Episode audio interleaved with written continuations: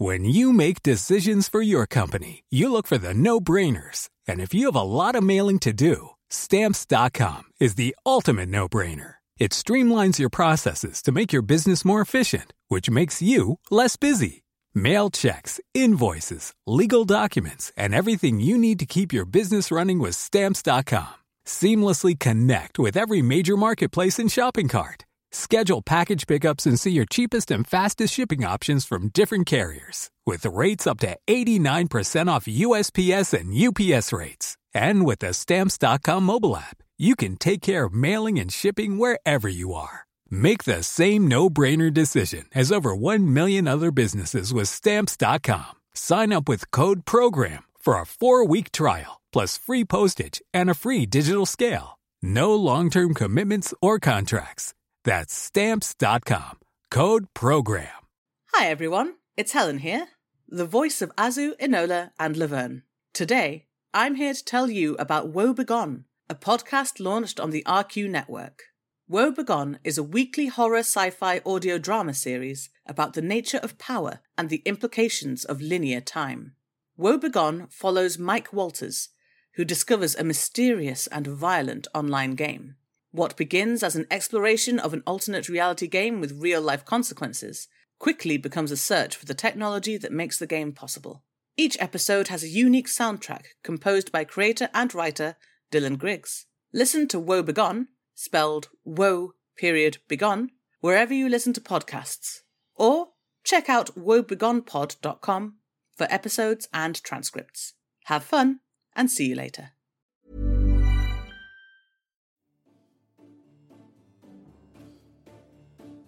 Hey guys, Alex here recording from a temporary mic in a hotel room.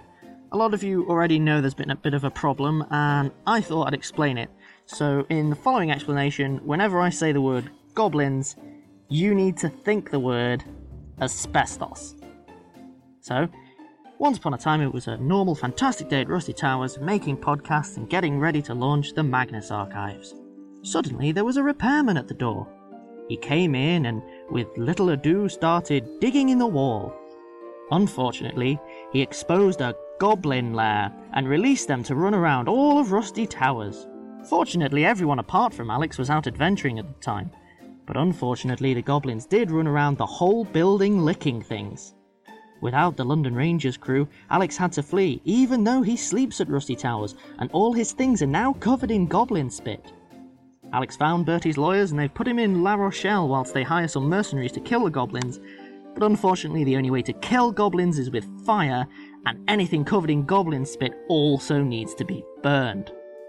So, because Alex needs to fix Rusty Towers, he couldn't actually edit a whole normal episode that week. Thankfully, he found he had a backup Metacast recorded a long time ago that he had saved just in case Rusty Towers was attacked by goblins that weren't Alex's fault, and is using that this week. So, yeah.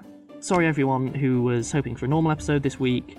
We should be back to normal very soon, but unfortunately, the Magnus archives might be delayed a bit. We're still looking at that. So, thanks anyway for your patience, and we really hope you enjoyed today's episode.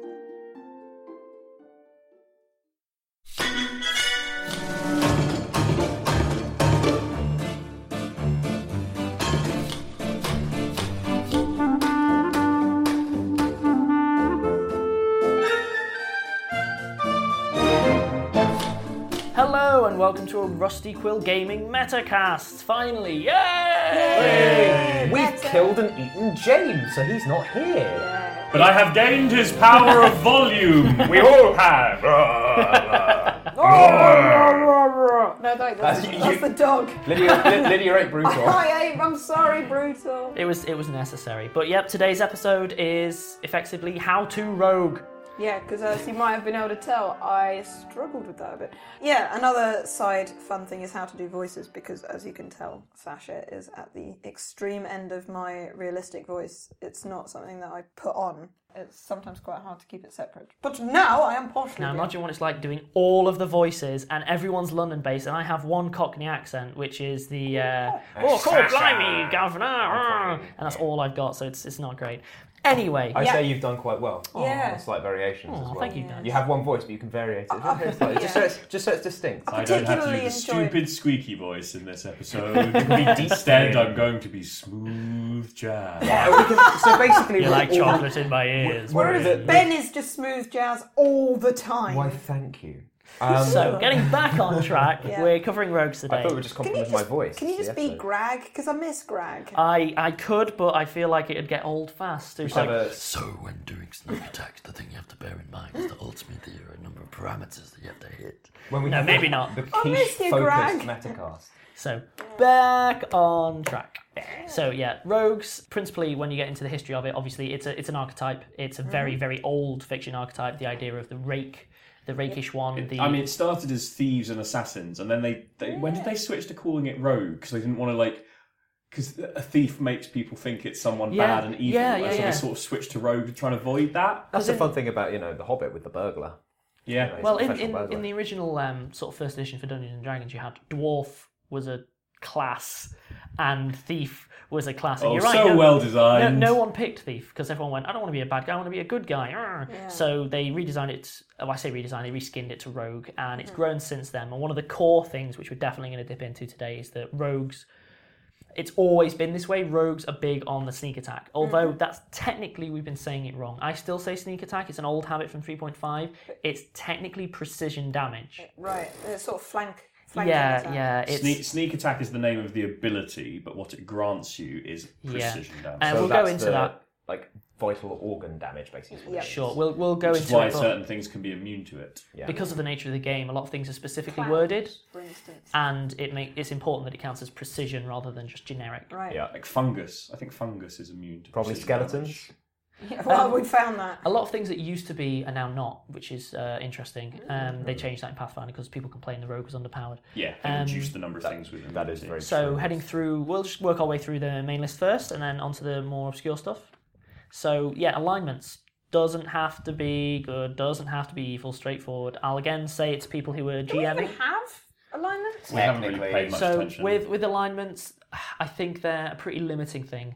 Is that ultimately alignments can be useful, and if you've never RP'd before ever, it can be quite good to go. You are lawful good, and you know, but Interesting. I find that's worse. but I think it, it tends to get people in bad habits very quickly. That's why. What I would say is that the game requires it for certain conditions. So what I've made a condition, it's in the rules and the house rules. If you look up on the website and so on, is that if you are wanting to play something that has a, an alignment specific deal, Like a that's, cleric. yeah, that's fine mm. unless I catch you messing around with it. So if Zolf decides to go against his god and spend loads and loads of time in the mountains being really, really nice to criminals who kill dolphins, then it's probably not okay. Damn dolphin bandits. But yeah, I'm not gonna I'm not gonna rule it really specific. But the main reason for that is Riding dolphins through the snow. Oh, that's a much better idea than what I had. Can we have dolphin bandits? Can we fight dolphin bandits? dolphin. Ba- it's on the list. There's so many. Just a reskinned direwolf.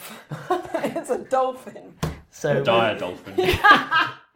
moving through. So the hit Yeah. dice there, D8. Um, obviously, Pretty decent. it's actually fairly solid. Once upon a time in the older versions, it tends to be a little less, and you tended to be even more squidgy. Yeah. But rogues are still considered kind of glass cannon. I got literally no idea what that means. So what that means is when we were selecting your hit points originally, Uh-huh, we were rolling dice In and- theory, That yeah, in theory, roll dice. Again, another one of my house rules is that rather than you rolling dice and it being completely randomly allocated, Mm-hmm. what happens is you take seventy-five percent Mm-hmm. of every dice roll. The main reason for that is it, it helps with the game balancing because as much as it encourages the randomization, the idea is it actually encourages player death so that you have shorter sessions and that you vary it up.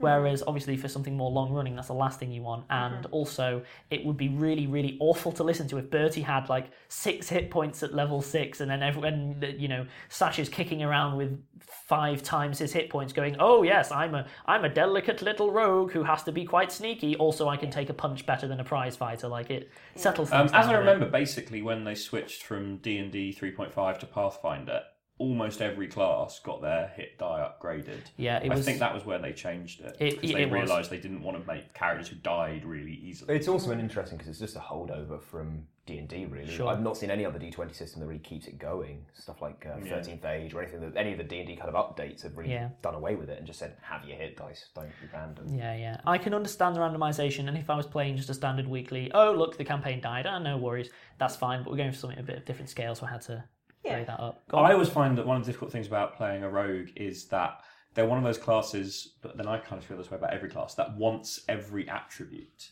Because Yeah. like, so I think we should talk about attributes quickly. Because obviously, Dex, a lot of their skills are Dex based. Mm. You know, a lot most most rogue characters take Dex based attacks, as Sasha has. But you don't mm. have to. You can just mm. stick with strength based attacks. Tell you what, let's move our way through the class skills then and go into a bit of detail. Okay. So, just to list them off first, we've got acrobatics, appraise, bluff, climb, craft, diplomacy, disable device, disguise, escape artist, intimidate, knowledge, dungeoneering, knowledge, local, linguistics, perception, perform, profession, sense motive, sleight of hand, stealth, swim, use magic device. Now, each of those are keyed to a specific attribute, i.e., you know, strength, um, dex, Constitution, intelligence, wisdom, and charisma. that's the one. Yeah. And normally, I would tend to see rogue characters would expect to have a high dex Yep, yep. and a high rank. and a high int to take advantage of those extra skills. That tends to be the most common.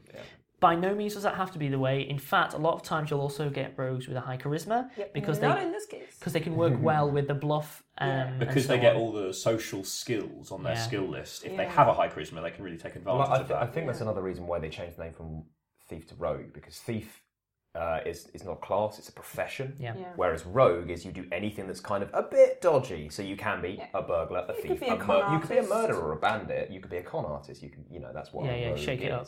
Is. The thing with rogues as well is they get a lot of skill ranks per level. So in hmm. Pathfinder, to Huge I've said this numbers. before, Ugh. you put one point in a Irritatingly rank, large numbers. and you automatically get bonus three for it being the first one you spent. Mm-hmm. And then after that, you can put one rank in every time you level up, up to the maximum number of ranks you can have in a skill is your level. Hmm. So at level 20, you will have, if you've maxed it out, 23 as a modifier, which mm-hmm. is obviously huge. One of the things that people underestimate with rogues is the difference in skill ranks per level is huge. Mm. And I would say that in shorter campaigns, people have a point. I mean, you've you've engaged with this community a lot. A lot of people get down on the rogues saying their numbers are not up to scratch. Yeah, and- so I, I mean, I got a bit stressed when trying to learn more about how to play it, and particularly thinking about le- leveling up. I went on the internet, which always Not that don't thing. don't advise. Why would you go there? Oh, It's no. a, it's a, it's a silly place. Um, and uh, there were a lot of people, like all of the first page Google hits were like, "Don't play a rogue; it's underpowered. Why wouldn't you be like a necromantic alchemist exploder person, or like?" I love those guys. Oh yeah, they're great. an exploder person is a rank, uh, or a you know like or an urban ranger or a vivisectionist alchemist, and they were like, oh, these are all better for that specific thing, but I don't particularly mind not being perfect. There's there's some arguments which is, and I get it. It's the it depends on what kind of game you're playing, and in in something that's really really heavy combat and there's not much else to it and it's short, they have a point, Yeah, yeah. which is that rogues excel in really specific conditions. Yep. I.e., you know, you're flanking, you've got the drop on them, blah blah In blah blah blah. Yeah, in combat. And obviously, if you're playing lots of short ones, the chances of that situation arriving for you are actually quite slim. I find with rogues that the longer the campaign runs, yes, everyone else gets these big, stupid, world breaking things, but the flip side is you are more frequently running into these scenarios where rogues play out quite well. Yeah, like my favourite thing in the campaign so far has been like climbing up the side of a building, sneaking through a room, and then stabbing someone in the back in a confined space, and that's the sort of thing that only a rogue can do. Yeah. That, and that was a hella good move. Yeah, I mean, you had to I had to use acrobatics, climb, stealth, and my favourite thing, stabbing. Now that's leading into here's the thing that I've encountered a lot is that a lot of game masters don't really know what to do with rogues. Yeah. So it's things like with trap finding, we'll get into that a little bit later. They'll deliberately make the rogue run off on their own, and the rest of the group are just sat there killing time whilst one person does loads of trap searching. Then the party moves on and fight happens, and the rogue sits aside while the part. It doesn't work. Like the way you have to do is you have to integrate all of those kind of skill checks and that kind of dynamic I think stuff in the actual fighting as well as in the day to day stuff. in my experience, the people on the internet want to build a character who is extremely good at one very specific thing. Yeah. And the type of character I enjoy playing, and I think makes a better game in the long run, is characters who can do a few things Yeah. pretty well and some things badly. Like it creates good story and Yeah. good fun moments. When like I love how awkward Sasha is. Like, but it doesn't stop her talking. Yeah, it doesn't have a trying. Yeah, in a lot of in a lot of in a lot of gaming groups, you'd find that people would not let Sasha speak because they'd be like, "No, you're rubbish at it. Stop." How is that a good game? Yeah, I mean that's the thing is that I think what it exposes is something that's really, really important in not just Pathfinder but RPGs in general. And the rogue is kind of the biggest clue to this. Is a lot of people hear the word game and play RPG to win. And it's that it's this is I think this is tied into I mean you get the Munchkin culture, the ideas of people who are you know pushing the numbers as hard as they can um, and forgetting about the story. Not that that's a bad thing if that is it's the kind of game play. that you want yeah, to play. that's my point. Absolutely. The worst thing But- is when you have two different types of players Yeah. trying to play the same game. And Yeah. what I'd say is an issue is even when you're trying to max out the figures, go for it, okay? But an RPG is not something that you play to win, in my experience, because there's no end conditions. Ultimately, I mean, peeking behind the curtains, who is it that determines whether you win or not? Ultimately, it's me.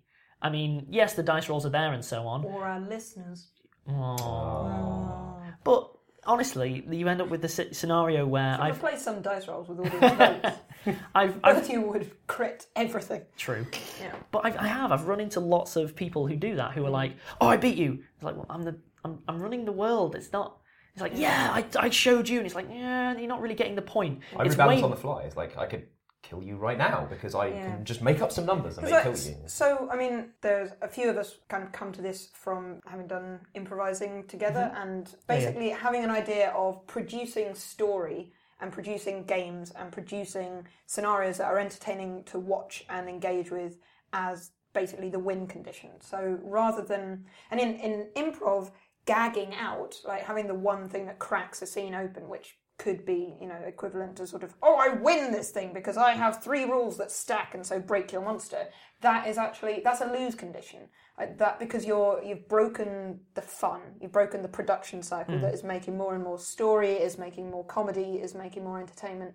An end point is a failure. Yeah, You exactly. want to keep going and keep building. Yeah. And the others are so I mean, Ben's played a lot more and built a lot more kind of games that are, I think, less numbers based. I am a narrative person, which you can tell from my playing of the cleric. And like, ah, some stuff. Also, I'm missing a leg, which makes me awful. Have you regretted that yet? Uh, mechanically, yes. Narratively, no. Good. Oh. Good. It's been excellent. I think it's one of the best choices again. Clobbered I- along two squares is quite But nice. yeah, and all of the games that I'd played before, or the sort of role playing, had been yeah, have been sort of narrative and story generating things, uh, where a lot of the time there isn't a single dice roll in the whole thing. It's Yeah. just about being Yeah. having a bunch of cards And- laid out, and you try and make a story from it. Yeah. Um, so keeping going with the list of the character progression. yep, Oh, yes, Just just so we know. wasn't? Um, so going through. rogues but they are the sto- they are one of the storytelling things like that's what i quite like about all of these numbers here they they look quite scary as a big list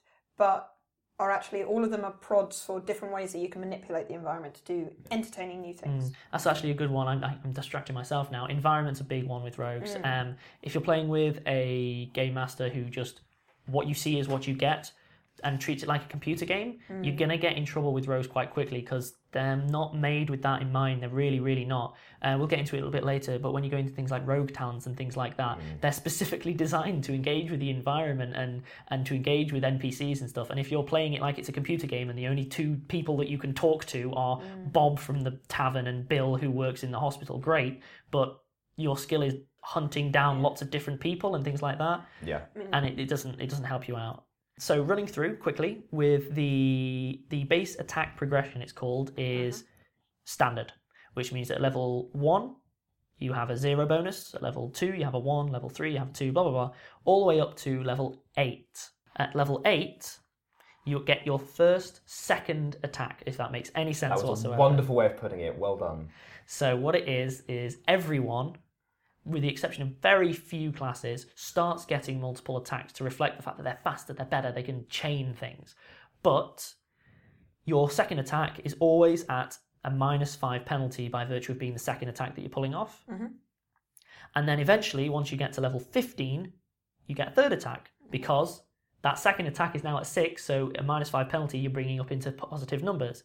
And then by 20, you've got a 15, a 10, and a 5. If you were to play into 21 and epic levels, um, which get a bit unbalanced, again, you're getting the minus 5 kicking in and you're getting those more attacks. What's interesting about Sasha is we deliberately gave you the two weapon fighting feat route. Again, we'll go into that. I'm saying that a lot. We'll go into that in a little bit. I'm just trying to go through these things in an order. But um, the benefit of that is that you get in those second attacks earlier, and you Stabby, st- stabby. Yeah, you get all of the, all of the extra attacks that everyone else will get, plus a whole load more, which is why you do it. Just blasting through with a fort save. Your fort save tends to be quite low as a rogue. Your reflex save tends to be quite high. That's in addition to the deck. So the the game encourages you to really pump up your certain saves and allow others to to atrophy and let other people sort of take The hit. command and take Kind of the hit. A glass cannon, but a really fast moving glass cannon.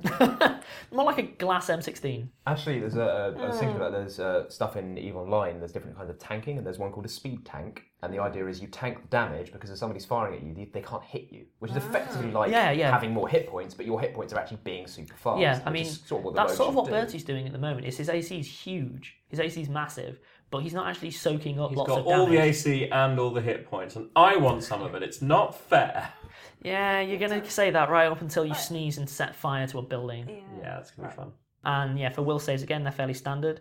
But heading into the slightly more interesting things, mm-hmm. the thing that obviously defines rogues a lot of the time mm-hmm. is the sneak attacks, which is at level one you get plus one d six. At level three you get plus two. At level five, and basically the odd numbers, yep. you're getting an extra one. Now what that is is that under certain conditions you are getting extra damage on top of your normal damage. That's really important. because precision. Yes, and that the reason the precision bit's important is criticals do not technically multiply precision damage. It specifically says that, and it's to stop. already- Yeah, it's to stop you rolling fifty d6s on a single crit, which would break the game. So how it is is that your criticals, you roll a normal attack, like with a an, a nor- and you get the hit and you get a critical or whatever, and then what you're doing is you're maxing out your normal weapon damage, which is one of the reasons it's often better to have a stronger weapon is that your criticals are more dangerous. So as a rogue, often people will pick more obscure weapons because they have either a bigger crit range Yep. or will do more damage. A good examples of kukri is it requires you to have um, specific training in it, and it's just a dagger that has a sort of kink on the end. Basically, it, it's daggers. actually I, I think they're really cool, Yep. but it just makes you slightly better at critting, and there are whole builds made to maximize that. But heading into the other things that are interesting, trap finding Yeah. is rogue specifically. It allows you Finding those to traps. find traps. It allows you to dis- disarm magical traps, and only rogues can do that. Not even like alternatives we'll talk about, like ninjas and things Yeah. like that. I mean, we did. I think in some of the early episodes, that was the couple of times when things began to slow down a bit. Was when I went did that exactly what you'd said earlier, heading off as a rogue to fix traps while everyone else waited behind. But since then, it's been a lot more like we're going into a place and we've got to kind of check on the fly. Well, And for that's the a lot example, more interesting. we can talk about this because the episode's already come out. Yeah, yeah. uh, Is when we uh, went for the Serpentine base, and you checked for traps, but we were right on your Yeah. tail, and you were just like one roll ahead of us. So we were all doing it at the same time, really. Which That's is the trick. And um, another tip for GMs is to keep the rest of the party engaged. There's nothing like having, if your rogue gets too far ahead trapping, that's fine. Just have something come up to the back of the party and they'll come back. Yeah. And it just, you can end up with that situation where the people are playing two very different games, and I like to keep it together. Don't get me wrong, splitting Yeah, your yeah, party is hilarious. But um, having one rogue basically doing a glorified technical analysis of a map whilst Mm-hmm. everyone else is playing the game. It's not what it was made for, really. Evasion, obviously. Um, Love that dodging. yeah, at second level and higher, a rogue can avoid magical and unusual attacks, basically pretty much all attacks. and unusual. We haven't. I mean, we haven't encountered many of them one yet, but the kind of the classic Not example yet. is the fireball. Yeah, but I like the unusual ones more. Like, you Yes. know, Billy is attacking you with a very simple sword, but he's doing it in a waggly way. he's, he's dressed So as a, damage. So unusual damage. I can make it right, really. yeah, he's dressed as a bumblebee. I can I can get out of the way for this one. So a lot of area, basically a lot of area effect attacks. If you make a successful reflex save, Yeah. you take half damage, Mm-hmm. unless you're a rogue or similar with the evasion ability, in which case you can dodge the damage completely. So you backflip out of the way. Yeah, jump into some kind of extra dimensional. Yeah, I've, I've mentioned that in episodes before. I was always told that you uh, sidestep into rogue space, Yeah. where you just two go two dimensional, the bad thing happens, and then you come back. Which, by the way, is totally not canon, but it's Yeah. always how I think about it. I'm sure there's a prestige class somewhere that does that. Um, heading Ninjas, on, I'm sure they're all over it. things you get to look forward to trap sense. So, trap sense Great. Just Hey, a no. vague sense of No, trap. trap sense is your spider sense. It's Oh. great. Here's the things that rogues have great. I think Spider Man's a rogue because he gets an awareness to danger, which is summed up in your uncanny dodge, which I'll go into, and the trap sense is Trap sense also just gives you big bonuses against trap effects and Yeah. trap attacks. So when you trigger one, you're like, oh, missed me. Oh, missed me. Yeah, I've seen this trap before. I know what's the, what the Yes. score is. Really good that we live in a world that so many traps get picked. And like most of the things, the trap sense scales up. So it's plus one, Yep. plus two, plus three. Then we get into uncanny dodge. So this is the really nice one. Yeah, Bryn, you lead this one. So you can't be if you basically have uncanny dodge, you can't be caught flat-footed. So even if someone surprises you, Ah. Spidey sense. it's Spidey sense. You still get to react. So you And- don't. So obviously, being caught flat-footed is bad because you lose your dexterity bonus to your armor. So you can, Which and you is can which get- is just killer for rogues. yeah, and you can get sneak attack and stuff like that. Um, but a rogue with an uncanny dodge can't be caught flat-footed. But you do still lose your dex bonus to AC if you've been immobilized, so like tied to the floor, basically, like a Tanglefoot bag. Yep. And so it's really good for dealing with rogues, a Tanglefoot bag. But also, uh, just a quickly, with the AC of being 17, if you're flat-footed, your AC goes down to 12. because you're Oh no, it goes down. Sorry, uh, 13. oh, Oh no, 14, 14, because I've now got my lovely armour. Whereas my AC is 18, and if I'm caught flat-footed, my AC is 18.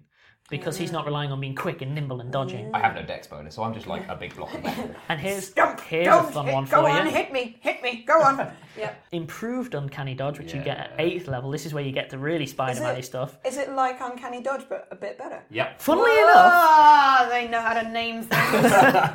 at eighth level onwards, you can't ever be flanked, Hey. Which is awesome because you will get Amazing. yourself in As- trouble as a rogue. As we have discussed earlier in Pathfinder, everyone's face is in, everyone's head is entirely encircled with eyes. Oh yeah, because you're facing all They are directions. always facing. Not all just that directions. though, no rogues can ever sneak attack unless they are like significantly stronger than you. Hmm. So you can't get sneak attacked anymore unless you face a rogue that's more than four levels higher than you. Right. The number of times that that's going to happen in a game that's balanced mm. and fair. Something's gone wrong. Yeah, like if I'm chucking stuff against you like that, it's because everyone else is in such a position that they can really help you. I never would have you like it'd be four of you against one, and It even would be then, the, the, the, the, the campaign boss. and even then, it's very risky as a GM. I'm going to do a session entirely on just GMing tips and mm. stuff.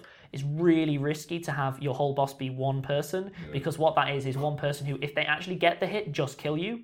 And all they will do is they will get the first hit, boom, and then you're down to three people and you're at a massive disadvantage. Boom, the second person goes, and then it, they will just. It's like whack a mole. They'll just work their way down. Like And that freaking like Sephiroth in Final Fantasy. At the end Oh, of he'll Sephiroth, do and that. He just keeps. Yeah. Ah, gotta just phoenix down all the time. So the, the problem is as well, if a player gets a lucky shot off, you're like, ah, oh, my, my, my villain's dead. Okay, cool. Uh, do we? Which Yep. we managed That- to do. Yeah, that do we- was Appeared great. really easy. Yeah. Yeah. Do we Deus I Ex Machina them maintain away? that that or- person was super, super awesome, but no one will ever know. We'll never know. I mean, unless she crops back up. I don't to do be- returning characters. And to be, uh, uh, I'm Byron. yeah. uh, and well, that, and that was your fault basically I- because you I'm- got the drop on. Sorry, just stab people in the back. Yeah, but that's great because that's what the Arranging rogue them can do. artfully in a. And then the last things that we're heading into is the um, rogue talents. Now, there's a really simple way of explaining this. But, but there's lots and they're all complicated. What it comes down to is one of the ways that they have to balance the rogues out and, and bulk them up is that they get more feats. And to make it fairer, they have their own feats. So really all a rogue talent is, is it's kind of feats light, mm. but you get them in addition to all the feats that a normal class would be getting. Mm. And it's to represent how more versatile they are and how they can be more Yeah, specialized. and they're very much tailored to rogues and the different style of rogues. So that like you Apart can, from the fact that I can take them as I did from alchemists. yes, I mean some of them. There's are, a lot of overlaps. There's a mm. lot of overlaps. yes, a lot of them allow you to steal abilities from other classes. Yeah, and just to bulk you out, and, and it's because people like flavors with rogues. Very few people like to play, I'm a rogue, what you do? Roguing. They mm. prefer to be like, what are you? Oh, I'm a rogue who really specializes in laying traps people. I'm a rogue who likes bombing people. I'm a rogue who likes dropping from the shadows while screaming ninja and knifing people. It, I think Sasha's just a stabby burglar, really. right. I looked It's- into seeing if it would actually fit burglar, but there's so many things that they don't have yeah. that I kind of didn't. I didn't want. Well, it's it's a strong addition, honestly. Like, if it's not broken, don't break it. Well. Yeah. Oh god. And then if you hit level 20, which is every single. Unlikely, given how much he likes explosions. So every single class has a cap ability, which is meant to be super, super special, amazing. And the mm-hmm. twentieth, whenever you do a sneak attack, you can choose either to put the character to sleep for four out, well, one d four, paralyzed for two d six rounds, or just dead. If if you get your sneak attack, they're just dead, Nice. and they just have to make a fort save against that. And it's all determined by your abilities. But I'm going to be honest, I don't tend to linger on that because it's really rare that anyone makes it to that level. Why would you? Three point D and D style campaigns are probably best around about level twelve because you can do stuff, but not everything. It's not completely out of control. Because I you're to think- get a, w- a wizard who there are very few game masters, and I don't include myself in this, who can maintain effectively any kind of sense of like a coherent narrative story where the world where the players aren't just like messing all over it and, and doing whatever they want for the sake of it. From about 15 it becomes quite hard to wrangle people Yeah. and it's something that I hope to get as a skill, but ultimately I've known very few people who can really keep it together at those levels. We'll have to we'll have to do a high level one shot and see how you. Ah! Yeah, we're all playing wizards. Ah! By that time, surely you're the kind of person that is the crime boss. Oh, with, yeah, like a I mean- massive sort of network of things where you can kill someone at thirty paces by blinking. Well, it's always worth it's always worth knowing where you want to aim. So, for hmm. instance, a face rogue who's pushing the diplomacy thing, yeah, they're the head of the mafia, and they're the one who goes, "I don't like the way that guy looks," and he has an accident at work two days later, and no one ever suspects a thing, and you're also loaded, and blah blah blah. Whereas if you're doing the assassin route, you're the one who managed to make it through a castle into a locked steel safe room, killed someone in a way that no one can tell, and leave. Like it's it's you pushed to the max. in Um, the case of a rogue that's into devices and solitary awkwardness, Batman. it's kind of where we're heading here. And worth mentioning as well, rogues are proficient with all simple weapons and the hand crossbow, so basically a, a pistol that's a one shot really. The rapier, the sap, which is what you use to knock people out non lethally, the short bow and the short sword. Proficient with light armor, not shields. Again, the same with all other classes. You can take feats to get proficiencies and things you don't have. I strongly advise everyone who's listening to not to avoid doing that very often with rogues because a lot of the time you can break yourself. There's very few classes where it's worth spending a feat on learning how to use weapons you don't already know. Yeah. Like we did it for Bertie's build because he had so many feats, and a Yeah. bastard sword is pretty good. But most, Proving so. like, it's just most of the time the weapons you already have access to are good enough. Yeah. and that's fine. Um, I think we're going to take a break there, and then we'll come back to it in a couple of minutes, and then we'll head into some more, some a wider topics than just you know the list. Okay, so we'll uh, be back in a couple of minutes. When you make decisions for your company, you look for the no-brainers. If you have a lot of mailing to do, stamps.com is the ultimate no-brainer. Use the stamps.com mobile app to mail everything you need to keep your business running with up to 89% off USPS and UPS. Make the same no-brainer decision as over 1 million other businesses with stamps.com. Use code PROGRAM for a special offer. That's stamps.com, code PROGRAM. Test, test. Elias, hopefully, if you hear this, it means I've found a way to record those difficult statements I was telling you about. While I hate to speak ill of the dead, the previous archivist left this place in such a dreadful mess, and even an organization with such an unusual focus as the Magnus Institute needs a well organized archive. As you know, I've been going through trying to digitize and record audio versions, but I've been having trouble with a few of the more bizarre statements. There have been sufficient distortions as to make them utterly unintelligible. Thankfully, though, I managed to unearth this old tape recorder from storage, and these cassettes, archaic as they may be, are still better than nothing. So, with that in mind, I thought I'd take it for a spin, as it were. I've taken the shortest of the problem statements and I'm trying it here. Frankly, I wouldn't normally bother with something so fragmented, but it should be fine as a test. Statement of Jacob, no second name given, regarding God knows what. Original statement given July 15th, 2011. Statement begins. It'll get you too. You can stare all you want, make your notes and your inquiries, but all your beholding will come to nothing. When the time arrives and all is darkness and butchery, you'll wish you had stopped listening and run. Statement ends. Yes, well, you see why I wouldn't have otherwise recorded it. Not exactly something for posterity, but nonetheless, let me know if you are able to hear that correctly, Elias.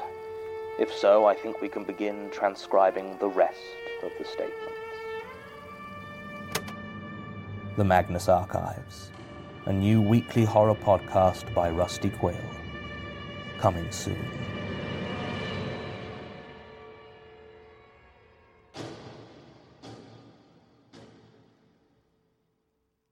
And welcome back. Hello. Cool. So we're now going to be uh, going into some equipment briefly.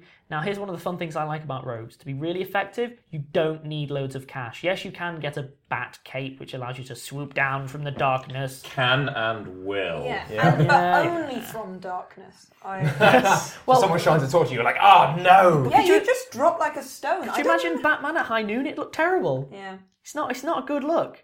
But the things with rogues is you can benefit from are things like that you're going to laugh. I promise you, you will never look back once you get log. these. Rogue logs. Rogue logs are great. You just get a big log, okay? And this is an important bit. You got to carve a face into it and give it a name, right? That's Give me the really log. So that when it blows up, you feel bad. yeah. So I had Bob the rogue log when I was roguing, and what you do is you roll him down all of those corridors, all those pressure plates, all those motion sensors, all of those tripwires, and you can just walk through. It's a good way to set off a whole load of traps.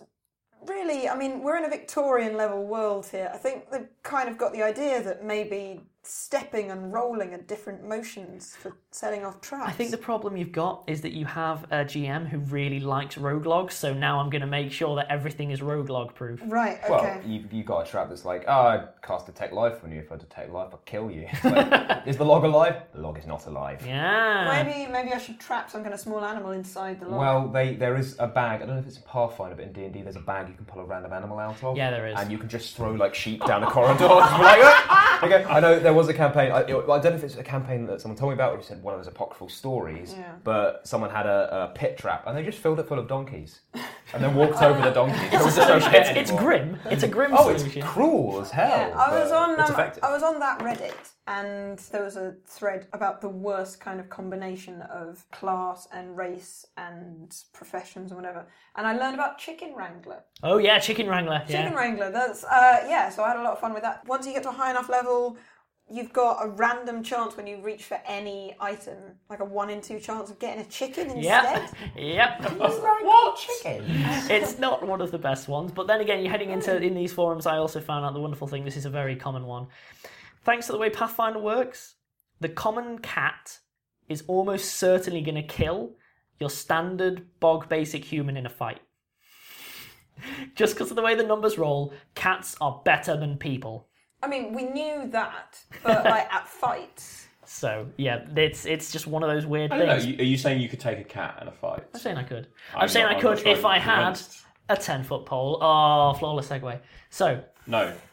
Not a flawless segue. 10 foot poles are useless because all they do is encourage trap builders to build 11 foot traps. I've explained this before. It becomes a length race. Yeah, again, the 10 foot pole, it's literally what it sounds like. It is a not the 10 length, foot it's pole. what you do with and it. you use it for poking things without hurting anyone. that's what we like. What I want, what, I- what I like is a trap builder who just builds traps with activation triggers ten foot behind the trap, so they poke it and then just a rock falls. It's a on thing. them. It's a thing already. I'm glad, I am glad of this. But those are your two, like, cheap, really bog basic, will drive your GM spare. If you're an aspiring rogue with a GM who's only just getting started, it'll drive them nuts. Obviously, you want to get into Thieves' Tools, um, get them masterwork as soon as possible because if you're picking a lock without Thieves' Tools, you're taking a penalty. If you're take, picking a lock with Thieves' Tools, but they're not masterwork, you basically negate that pen- penalty, but you're still just eh. With masterwork, you're actually getting bonuses for it. And Thieves' Tools are really, really useful. Anecdotally, things I've used Thieves' Tool. God, picking locks, yeah, all right. Performing surgery, fixing cars. Thieves' Tools are pretty much the versatile. Yeah, you can probably use that for that tool. And they're, they're pretty fun. Other things that you're going to be wanting to look into, a lot of one shot things. You'll notice that Sasha's been stocking up on Tanglefoot bags and flame vials, things like that. They're pretty good for that, especially at later levels for magic devices. So wands, wands are a rogue's friend. It's charisma based, but rogues should think about pumping into use magic device. At the lower levels, eh, it tends to be one of those things that you start taking later, where in one level rather than spreading your points out, you just get really good at it. Well, it's one of those things where if there's a sorcerer in the party, sorcerers tend to be better at Yeah, it. yeah. But if there was a wizard instead of a sorcerer, Mm-hmm. you might well want to take. And it's always Magic worth more than one person being able to use it because there's true, nothing like that's someone true. having an incredibly powerful thing that blows up in their face because they're an idiot, and then no one else can use the incredibly powerful game-winning thing because no one bothered to use Or magic device. having a wand of heal wounds of any level, and then the person with the wand who can use the wand goes down, and people are running around with the wand going, "I can't." Do you poke them with it? I did, do you I snap it? I, go, oh, I don't know how to. Up the Can't you- nose, up the Can't you nose. automatically use a wand if it's a spell you can already cast or something? Or Well- is that a rule from a previous edition? Well, even Oh, if that is, it so means that there's confused. already a heal caster running around, so Yes. you don't need it. Yeah. So, any anything else that warrior. other people would recommend anecdotally from equipment? Uh, obviously, I would always say rope. As much rope as you can carry. Yup. Uh, I recommend spider silk because it is lighter, stronger, and just better.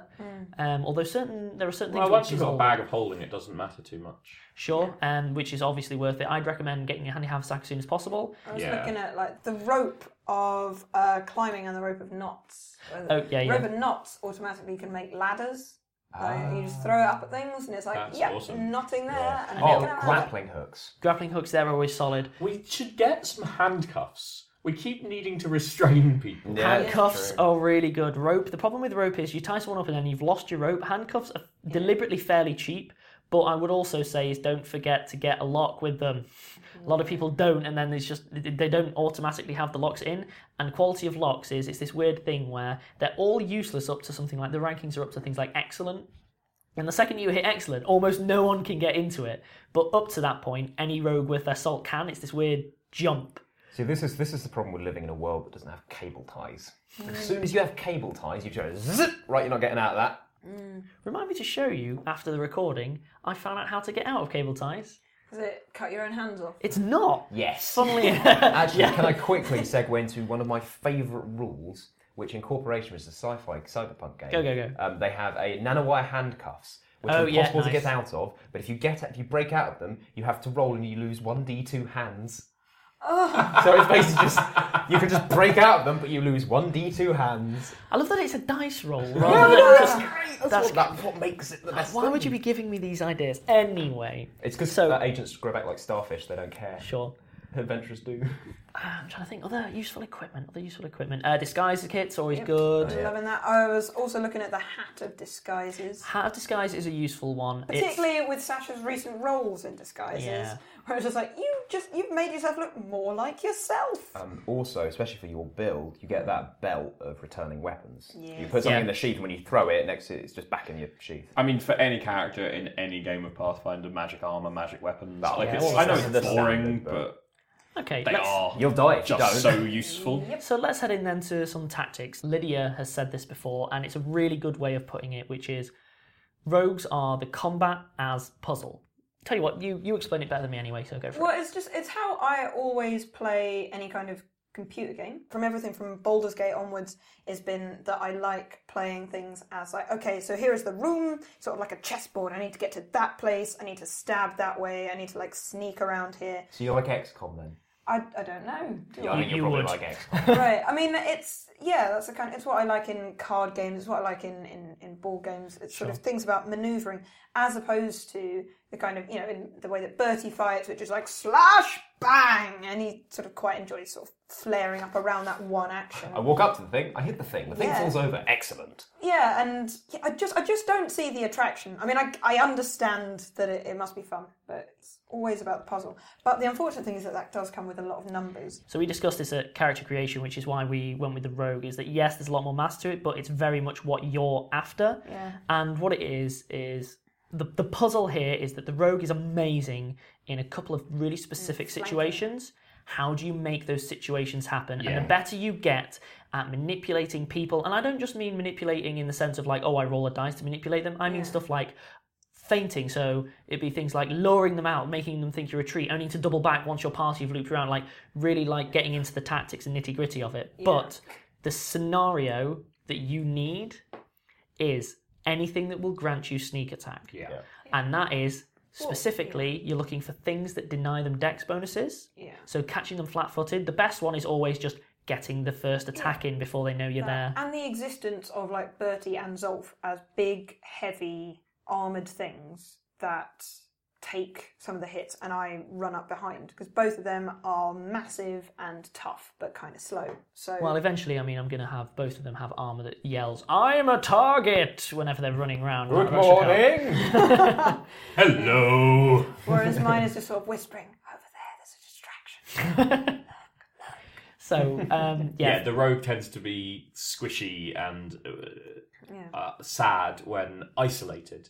And I mean, there was sort of one fight where you got isolated on your own yeah, and you and I became got stabbed up. super, you Yeah. know, I- ineffective basically. But when you're fighting in a team, and that's one of the things I really like about rogues is they encourage teamwork because Yeah. so much of talking about getting the sneak attack, obviously surprise is one, but Yeah. flanking is the other main one. Yeah. been a whole load of times where Zolf's been brought in to kind of like like you came in to essentially reorder the fight so that I was then able to flank because they were getting me face on. I'm just standing there going, hello, I'm here, I've got a big stick. Look So, at my massive getting into the stick. maths of it and how it relates to the tactics, by the way, Yeah. when you score a critical hit, it does not apply to precision damage. It only applies to the weapon damage. which right now is a D4. So Yeah, which right now is a Crit D4, doesn't- so there's not a D4 lot minus to it. one. yay! Ranged attacks can counter sneak attacks, but only if the target's within 30 feet. But there are items you can get to mitigate this, so like sniper goggles, things like that, which are specifically designed if you want to play that sniper build. Which, by the way, I've played before. It's really hard at lower levels. If you want to jump in at like level 7, level 10, go for it. Before then, it's really difficult. Like what with having my bombs and the thing about thrown weapons as an option, I'm going to need to dump some stats into something about throwing mm-hmm. soon.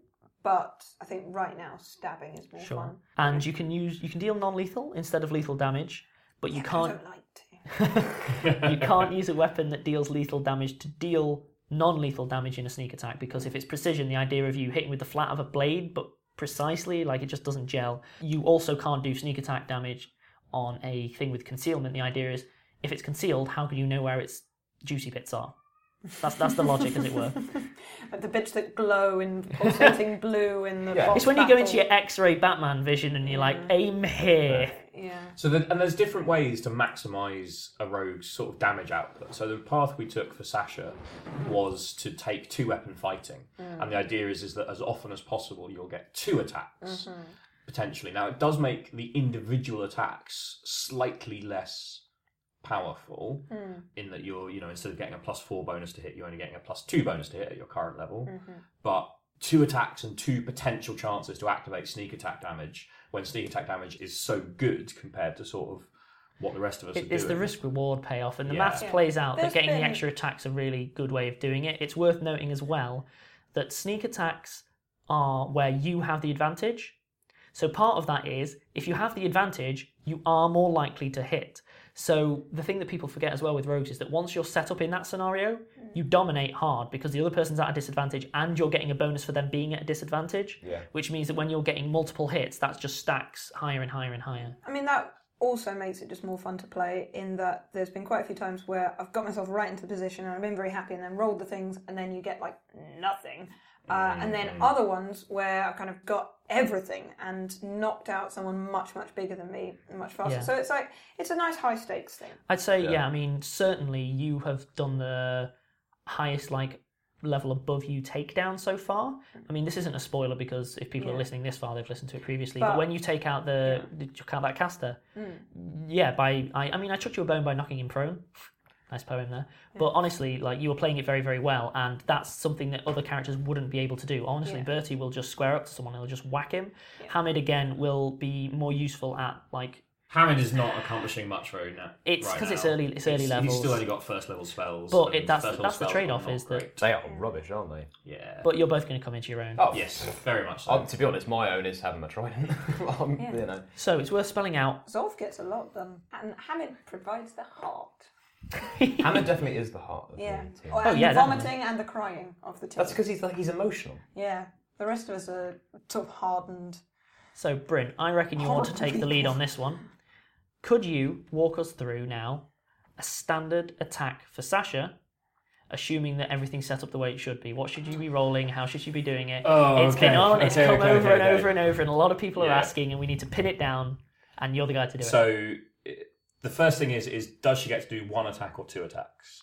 So she, currently she's level two as we're recording this. Um, so if she gets one attack, she gets a plus four bonus on the d20 roll. If she's taking two attacks, she gets two d20 rolls and each get a plus two bonus. And the way that determines whether she gets one or two is whether she's in position. If she's having to move Absolutely. into position, she only gets the one. If she's in position and ready to go, she gets both. Absolutely. Even if that's not a sneak attack, if she's in position and doesn't have to move to do it, she gets both. That's called a full attack. It's the difference between an attack and a full attack. This is going to be a big deal later on because you know how other people get multiple attacks? They get the full attack. So a full attack action is where you don't have to move, you just wail on a thing. Yeah, and you can potentially attack many times. You get you get your full six Um, seconds to just so- go. From stabby stab to stab, stab, stab, stab, stab, stab, stabby, stab, Potentially. stab. That's the one. Yeah. McStab, stab. Um, so obviously, in the ideal scenario, stab, Sasha is also flanking, stab. so is getting a further plus two to those attack rolls. Hooray, stab. Now, if she hits, the individual dagger is not great at doing damage. It's a D4 base, and Sasha's strength modifier means she's doing D4 She's only got Minus Well, she's only got eight strength. Yeah. So this is what I was saying before. It's rogues don't need strength very much, mm. but it can really impact their damage output. And so it's one of those ones that it's really hard to build a rogue who has good stats everywhere, which is kind of what you want. And obviously climb for a lot of rows can be a big skill. That's based on strength too. But I think that Sasha's build is really interesting and the strength penalty hasn't been too big a problem. No, I mean I could have done more damage with some of those stabs. Yeah. But once you get some It's going to magic get daggers, yes, it's going to get better very so quickly. So let's say that Sasha's taken both attacks. She was in position, Yeah. and she's taking those attacks. So she's getting the one d4 for each of the daggers, Yes. and then So if she's also flanking, say, um, then she's getting an additional d6 plus one. So a d4 and a d6 with a net plus zero is a pretty good attack at this level. and where's that And plus one coming from? So the plus one is a trait that she took right at the beginning when we first made her character called Dirty Fighting. yeah. Now, d4 plus d6 is a pretty good attack at this level, and it's going to go up very fast. So uh, I think a lot of our characters are going to get significantly better when we hit third level, and that's We all the get first feat, time. don't we? That's the first time you really see a power jump based on first to second is not a big difference, whereas first to third is quite a big difference. Sure. And we're all going to look much more impressive after it. Ah. No. So potentially with two attacks, mm-hmm. if Sasha is flanking, both d20 rolls would have plus four to hit. Mm-hmm. Each one that hit would do d4 plus d6 damage, which is a lot in a s in effectively a single. But hang on, she critted and confirmed both, by which I mean she got an, uh, I can't remember her crit range, 19, 20, something Oh like yeah, that. I see. With a dagger. Let's say that she um, rolled a 19 and then rolled again and it was a hit, so she confirmed it, and she rolled a 19, she confirmed. What happens then, Bryn? Oh, all the damage. The person just dies instantly. um, no, I. You don't get to double sneak attack damage, which always makes me very sad. Yes. So only you would roll additional d4s, Yes. basically.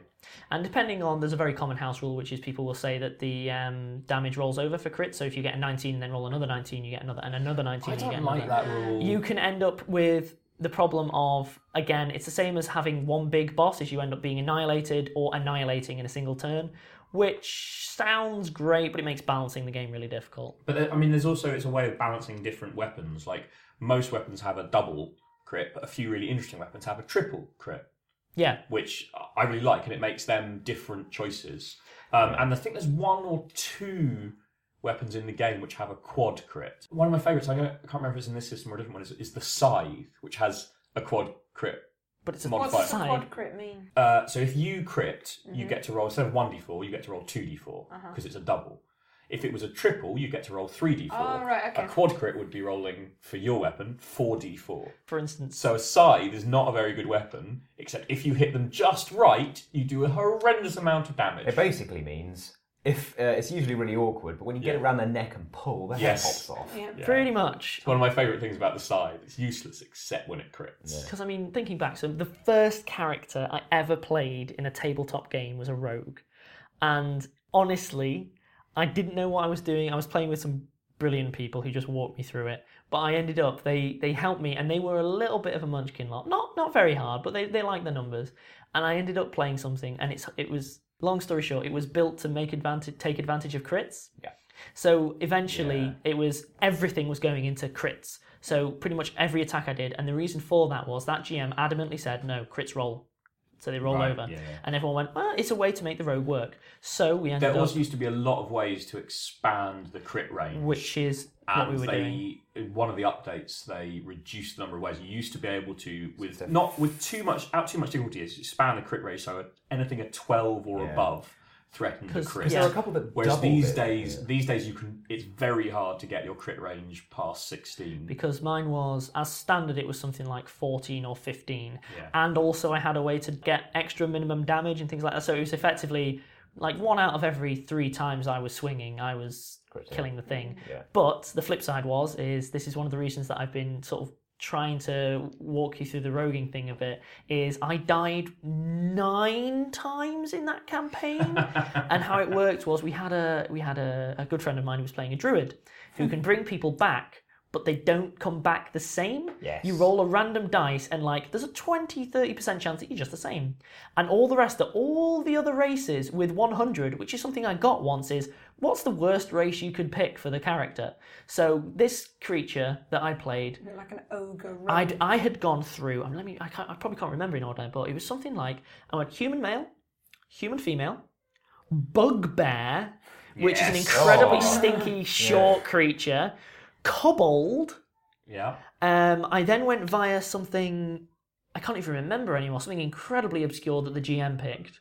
Um, and then eventually made it back to human at the very, very end of the campaign via some other things, where we just agreed that we'd Google image the word man, and the first image that pops up was what it looked like Christian Bale. It was a lucky save, but given the fact that I was also playing a Batman character, Nice. the Scarlet Avenger, the worst name, but it was deliberate, it was ironic, you see, because I was really cool, I was at uni, so it was really Oh, cool. Right. Ah, nice.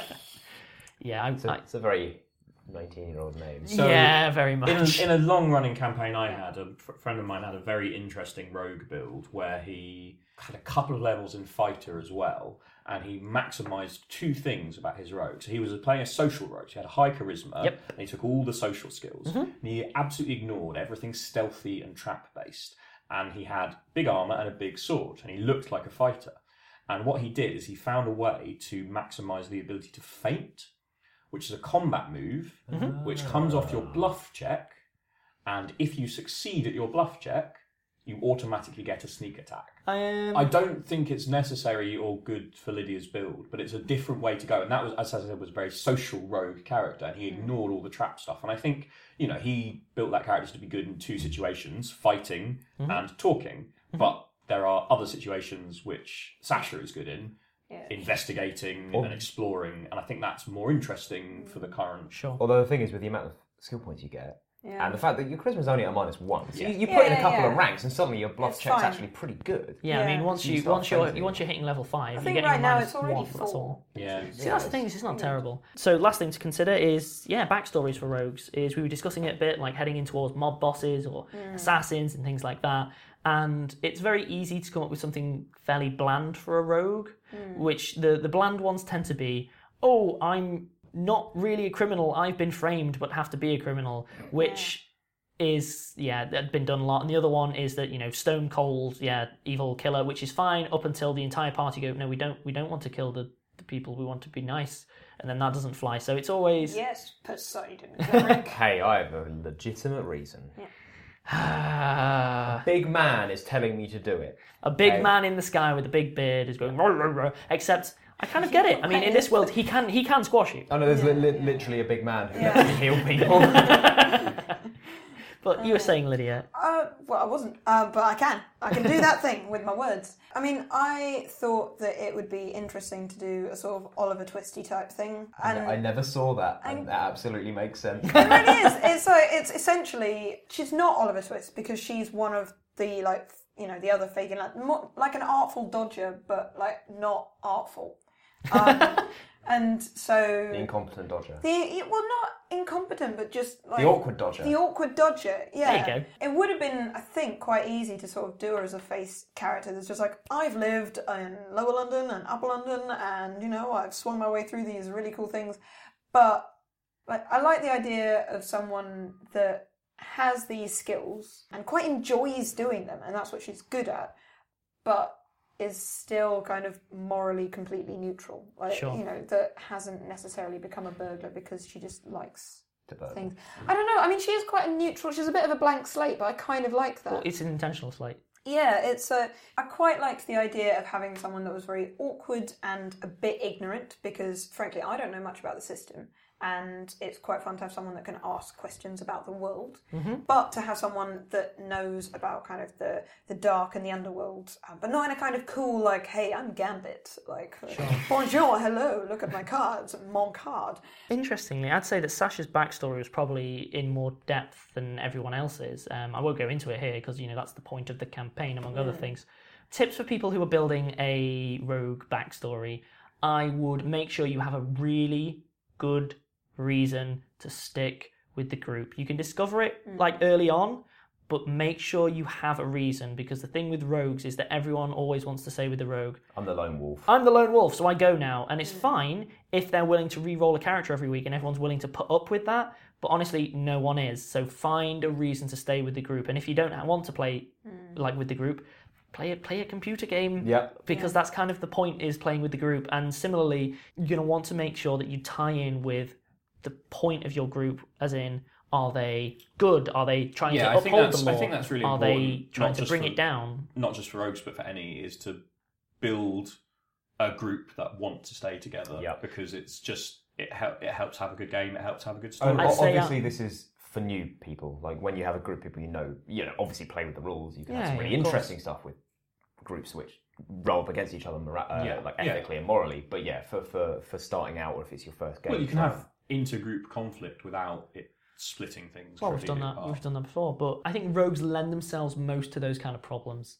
Is because people still have that kind of thief mentality of, Yeah. oh, I'm a thief, therefore I am bad. Well, they're, they're literally the rogue. They are the Yeah. morally ambiguous class. sure. Yeah, like, and I, I delivered, like, we entered the story with her fleeing from an active threat, whereas I think most other people, it wasn't quite a kind of flee in terror scenario. So she comes in and Yes. is, you know, the people in the group happen to kind of have her back and rescue her, and it seems like the safest choice at the time.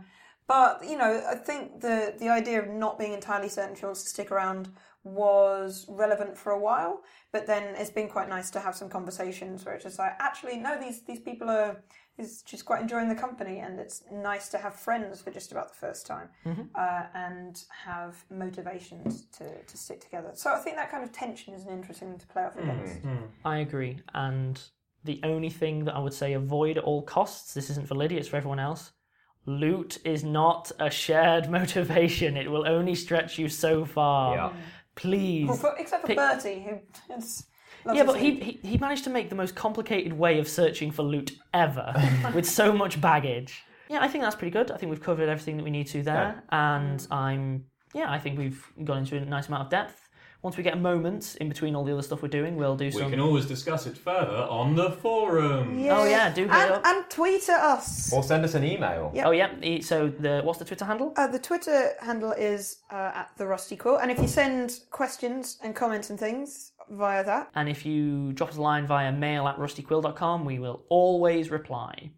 And of course, we've got the forums, which are still um, mainly run by our good friend Bryn over here, who's doing a Yep. spanking job. I post all the time and no one else does and I'm so lonely That's not Hey, true. you know, That's it's- not true. Sasha loves Twitter because the the character limit means that her awkwardness kind of is is hidden. It's, she's found a new life tweeting pictures. Thanks again for listening, as always, and we look forward to putting out more content for you and hearing from you really soon. Goodbye.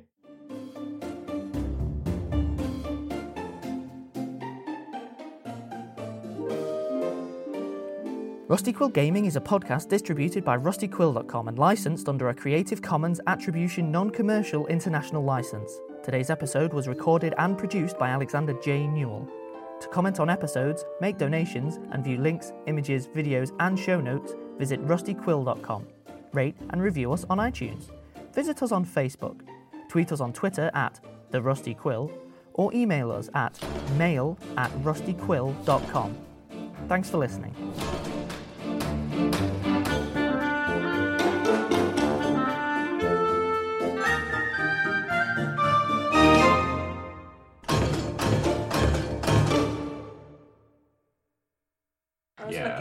The um the rope rope of rop the rop. Uh, you say tomato, I say rop. uh, the the I feel like saying you say tomato, I say tomat. When you make decisions for your company, you look for the no brainers. If you have a lot of mailing to do, stamps.com is the ultimate no brainer. Use the stamps.com mobile app to mail everything you need to keep your business running with up to 89% off USPS and UPS. Make the same no brainer decision as over 1 million other businesses with stamps.com. Use code PROGRAM for a special offer. That's stamps.com code PROGRAM.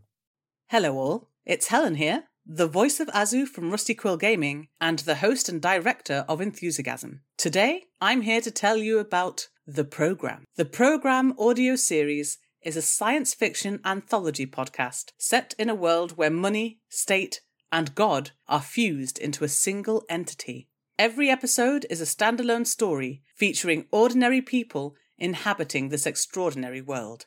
And for them, it's not the future that is terrifying, but our present. The programme is sometimes funny, sometimes poignant, but it is always smart.